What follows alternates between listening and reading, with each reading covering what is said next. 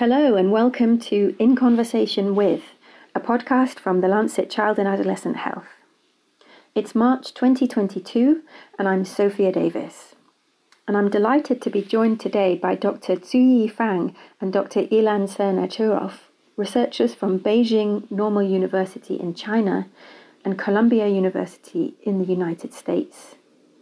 They'll be talking about work they've done recently on global estimates of violence against children with disabilities.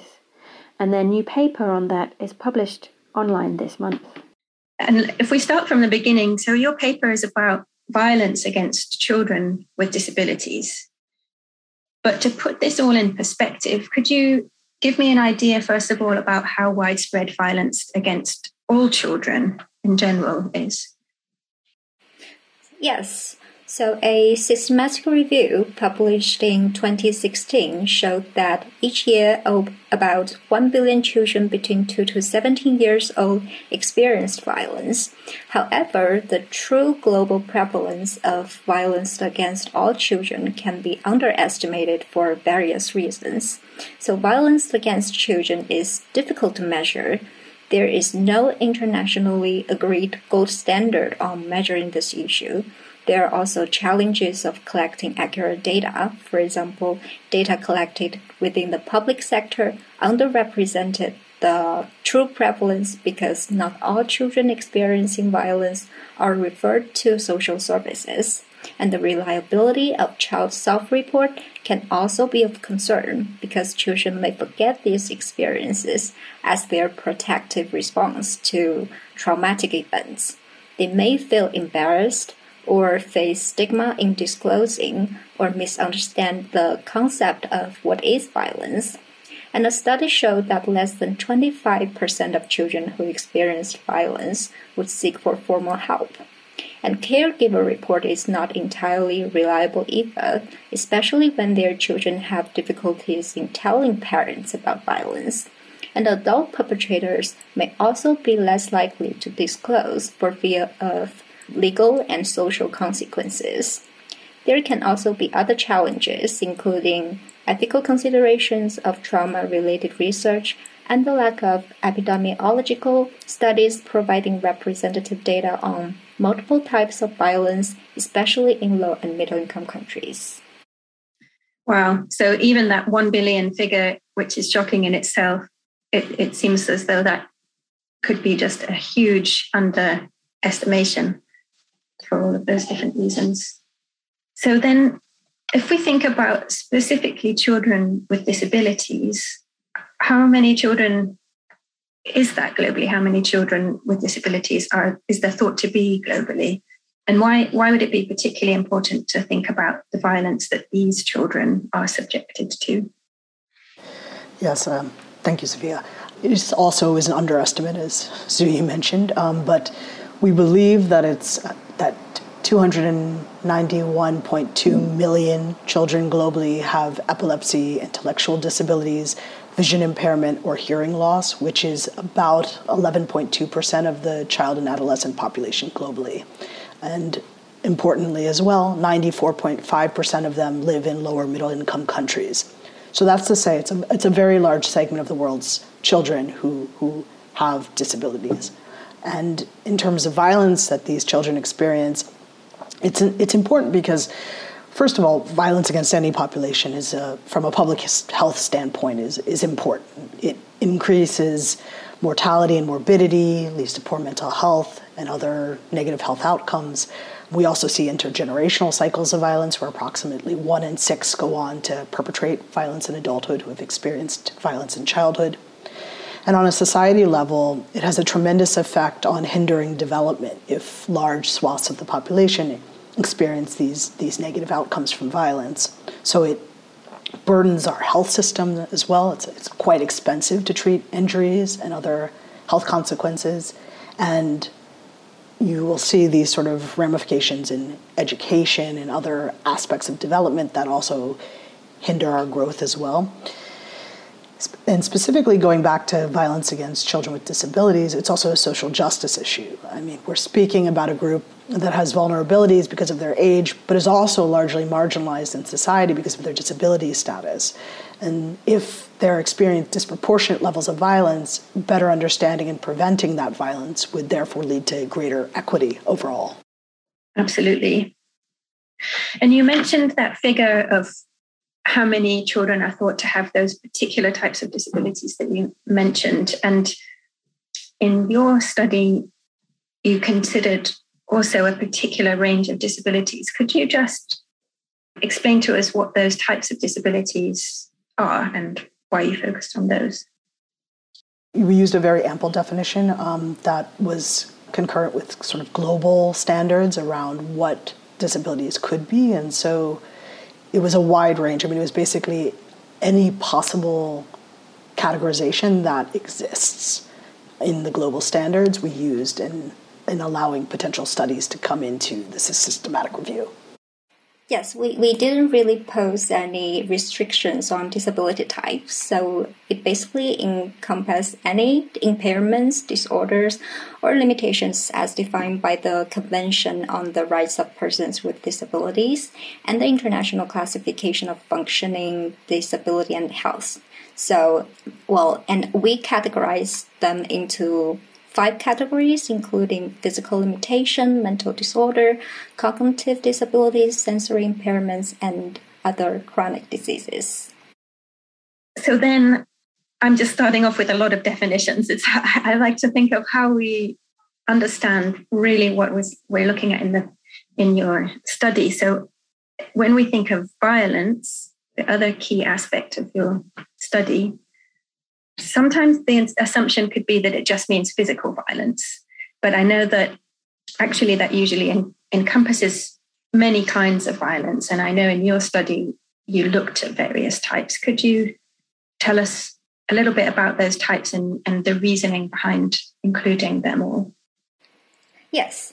So there is again an absence of internationally recognized best practice for defining violence against children. So different countries and communities have different cultural norms around what constitutes violence against children. And we decided to use the standardized global guidance, applying the typologies used in UNICEF's Hidden in Plain Sight report, which shed light upon the global prevalence of different forms of violence against children, mainly using information from the international surveys. So we use those typologies to operationalize our definition of violence. So we see violence against children as any act that results in harm or the potential for harm to a child. It can take various forms, happen anywhere, and be perpetrated by anyone, such as caregivers, peers, and intimate partners. And the four most commonly recognized types of violence are physical, sexual, and emotional violence, such as verbal abuse, threatening, and witnessing domestic violence. And the last one is neglect. As Ilan said, all these forms of violence have a range of profound and negative impacts at the individual and societal levels. We abided by a broader definition of violence so we could capture more ways in which children with disabilities experience violence that can have just as bad, if not worse, effects on them. And when it comes to violence, as you mentioned, people often think about physical violence. So we also want to take this opportunity to highlight the fact that some forms of violence, such as sexual violence, are much less documented than others, and those events are largely hidden. The child victims remain unheard, which delays actions to combat those issues. So then, now that we have all those definitions straight, how did you go about collecting data on all of this, all of these types of violence against children with all of these types of disabilities um, around the world? How did you go about collectively analyzing all of this data? Absolutely.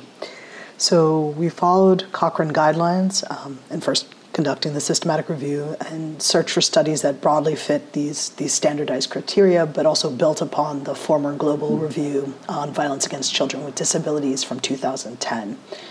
Our, our review added three Chinese language regional databases as well, so that we were scanning articles in English and Chinese, and we had people who were fluent in both on our team.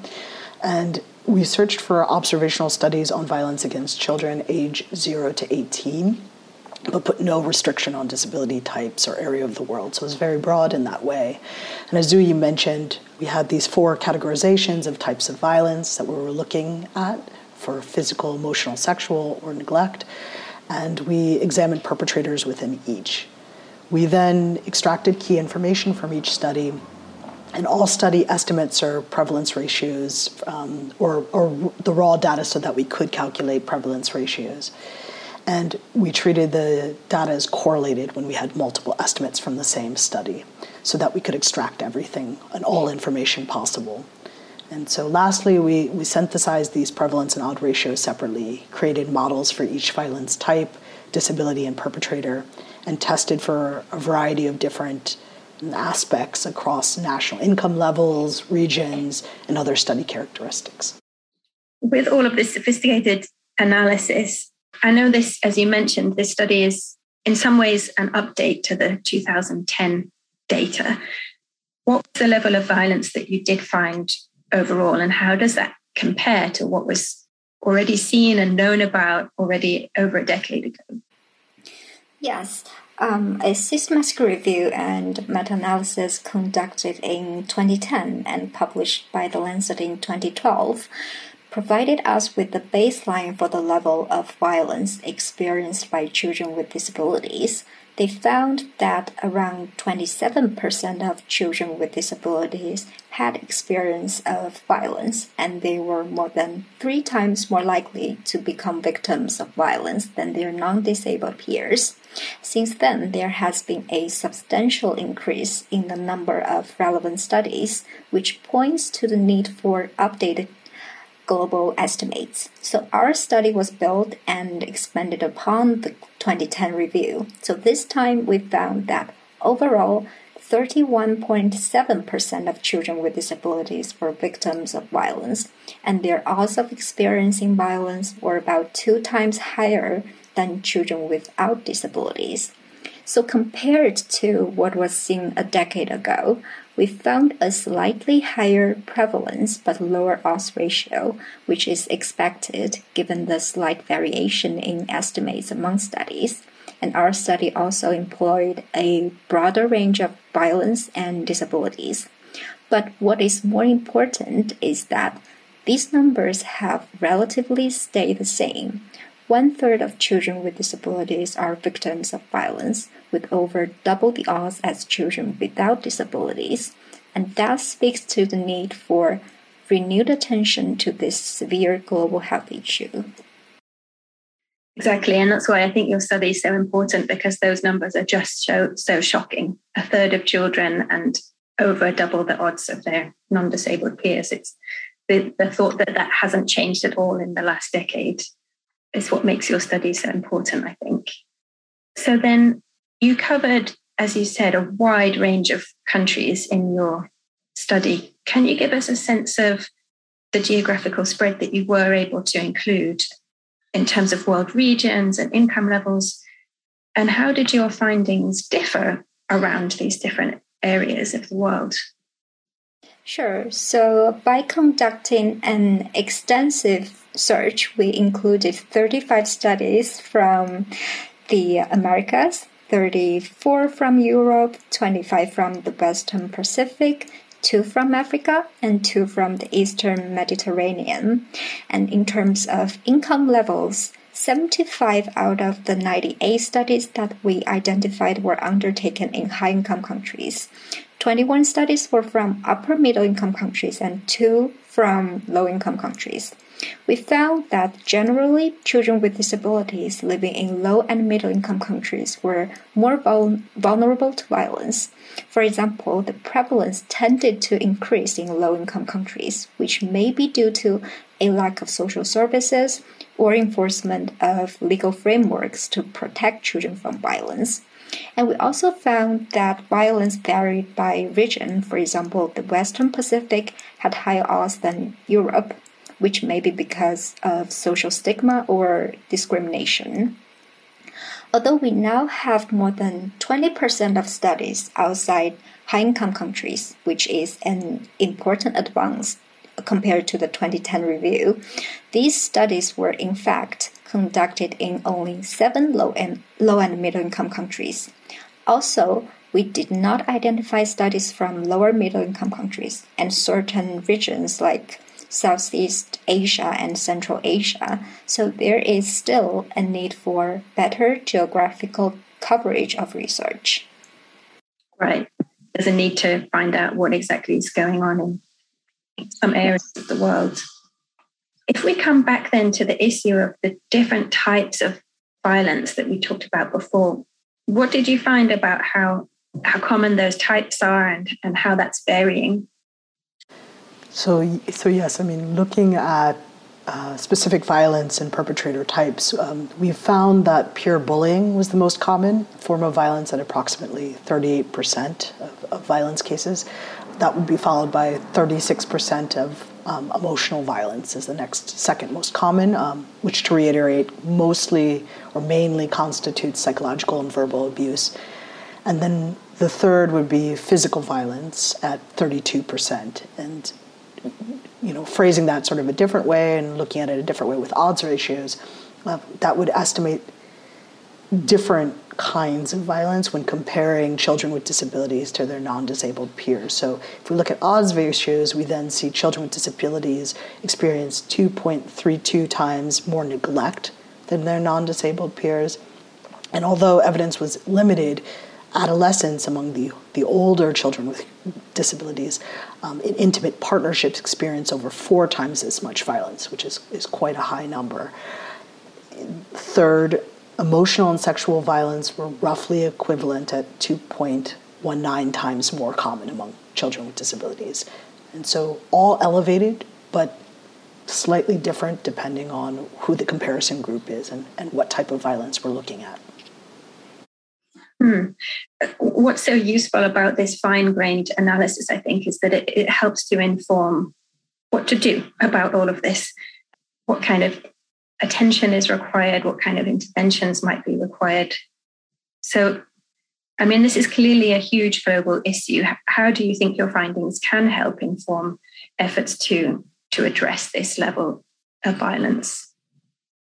Absolutely. There's, there's many lessons that can be learned First, I think that over, as we've already said, that over 10 years later from the first global review on this issue, that we still haven't seen a large reduction in violence against children with, with disabilities. And, and that speaks to the need for renewed investment, particularly among low and middle income countries where the majority of these children with disabilities reside. We acknowledge that this is challenging, uh, given the multiple competing priorities and, and limited resources. However, government and decision makers have an imperative to ensure that social spending keeps pace with growth in other areas of budget allocation and, and that funding is expressly earmarked for violence prevention with children with disabilities. And in addition, that these legal frameworks are updated when appropriated and implemented fully. I think this, the second is that in this time, in these last 10 years, uh, there's been a tremendous growth in evidence based frameworks such as Inspire that can and should be used in, in training providers to improve care and detection of violence within this population. And we'd like to, I mean, our group, we, we strongly believe in a holistic and multidisciplinary care team approach to, to you know, targeting violence in this regard. And last, I would say that our findings also indicate that violence experienced by these children likely has multiple uh, causal pathways. So, for instance, if we think about the root cause of violence from intimate partners, where you had that stark figure of four times higher odds, that might be an exploitation of vulnerability within these relationships for, for these children in, in, in violence. Whereas if we're speaking about neglect from parents, that might be a combination of poverty, stress, need to develop skills in, in child rearing in the population. And so we need sort of a, a multi pronged approach to deal with the multiple causal pathways. which means that we need to target school based interventions to change social norms, ensure procedures exist for children from bullying, to strengthen legal protections, provide training to providers on how to recognize intimate partner violence within adolescents, uh, to bolster parenting programs that can be scaled up and adapted in, in different contexts. And we need to do all of it in order to, to end violence against children with disabilities. Finally, your study finishes the data that you collected, at least, it finishes in the middle of 2020. And we all know what's happened since then. So it doesn't really connect, uh, can capture that much of the changes that might have happened during the coronavirus pandemic. I know this might be just speculation, but what is your sense of how things might have changed during the pandemic for children with disabilities and how how should we be approaching that? Um, so, although our understanding of the impact of COVID 19 is still at early stages, evidence has been emerging. It shows that the high levels of stress and anxiety caused by isolation, loss of income, overcrowding, and fear are increasing the likelihood of children's exposure to violence. So children may experience more violence in their homes as a result of school closures when family members are perpetrators. While online communities have been promoting social interactions for children, they may also heighten the risk of non contact violence such as cyberbullying and sexual exploitation. And children with disabilities are at a further disadvantage. Their higher levels of poverty, lack of access to healthcare and services, social isolation, and inability to seek help are likely to be aggravated during COVID 19, which put them at an even higher risk of all forms of violence. So while we're waiting for more evidence on the impact of COVID 19 on violence against children, we should at the same time do what we can to protect children from violence. For example, children with disabilities need to be engaged when creating COVID and post COVID responses. More resources, include, including financial support, needs to be provided to families of children with disabilities to increase their access to health care during the pandemic. And parenting support materials should also be more inclusive and reflect the unique challenges that caregivers of children with disabilities face. Child friendly reporting mechanisms and community based safeguarding guidelines need also to be re established and adapted to COVID situation.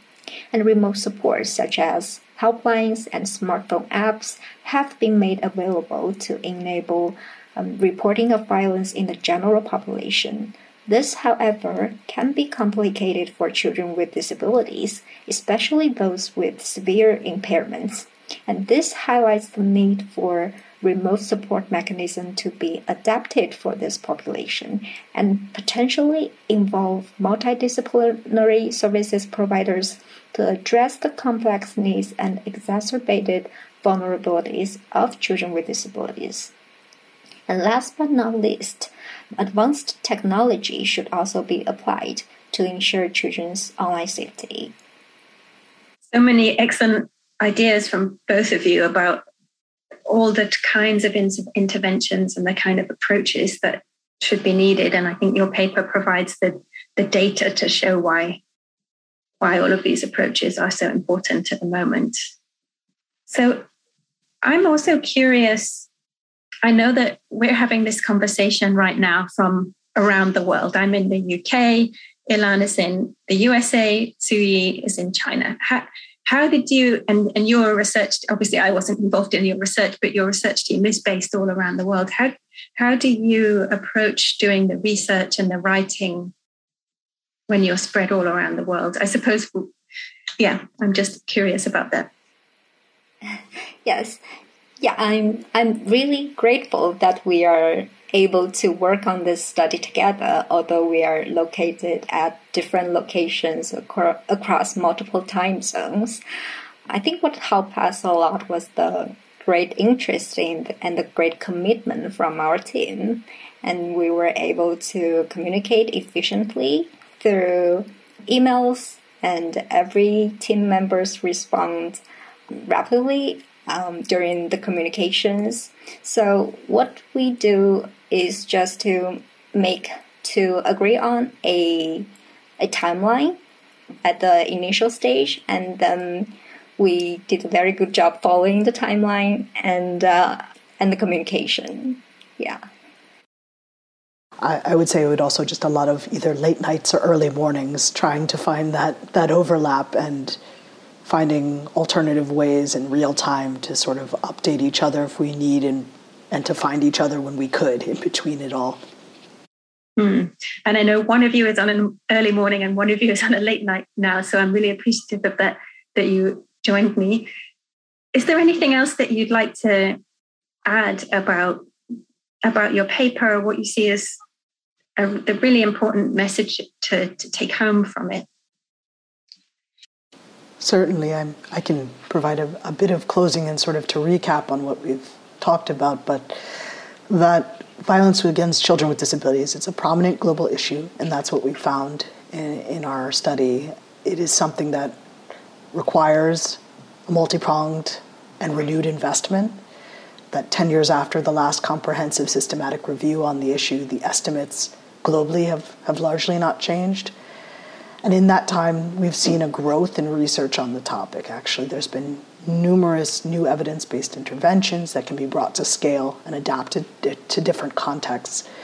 So much more needs to be done, but we also need to recognize that a nuanced approach is needed moving forward, that we need to institute sanctions when merited, but also build competencies in providers, train teachers on working with this population, ensure caregivers have sufficient support and knowledge and skills. So, th- so this sort of comprehensive scatter- strategy is, is what we need, and, and that be able to address the many forms of violence against children with disabilities. Yeah, thank you again for sending the paper to us. As I've said many times, it's such such important work. So I'm was very happy to read through the paper, and that we'll get to publish it, which we will do this month. And so glad that you could both talk to me a little bit more about your research. Yeah, thank you. Thank you so much for taking so much time to handle our paper. Thank you. I'm um, really thanks a million. it's a pleasure. Yes, agreed. Thank you very much. You can read Zuyi and Ilan's research online now at thelancet.com. Thank you again to you both for talking with me, and thank you for listening to ep- this episode of In Conversation with. Remember, you can subscribe to In Conversation with the Lancet Child and Adolescent Health wherever you usually get your podcasts.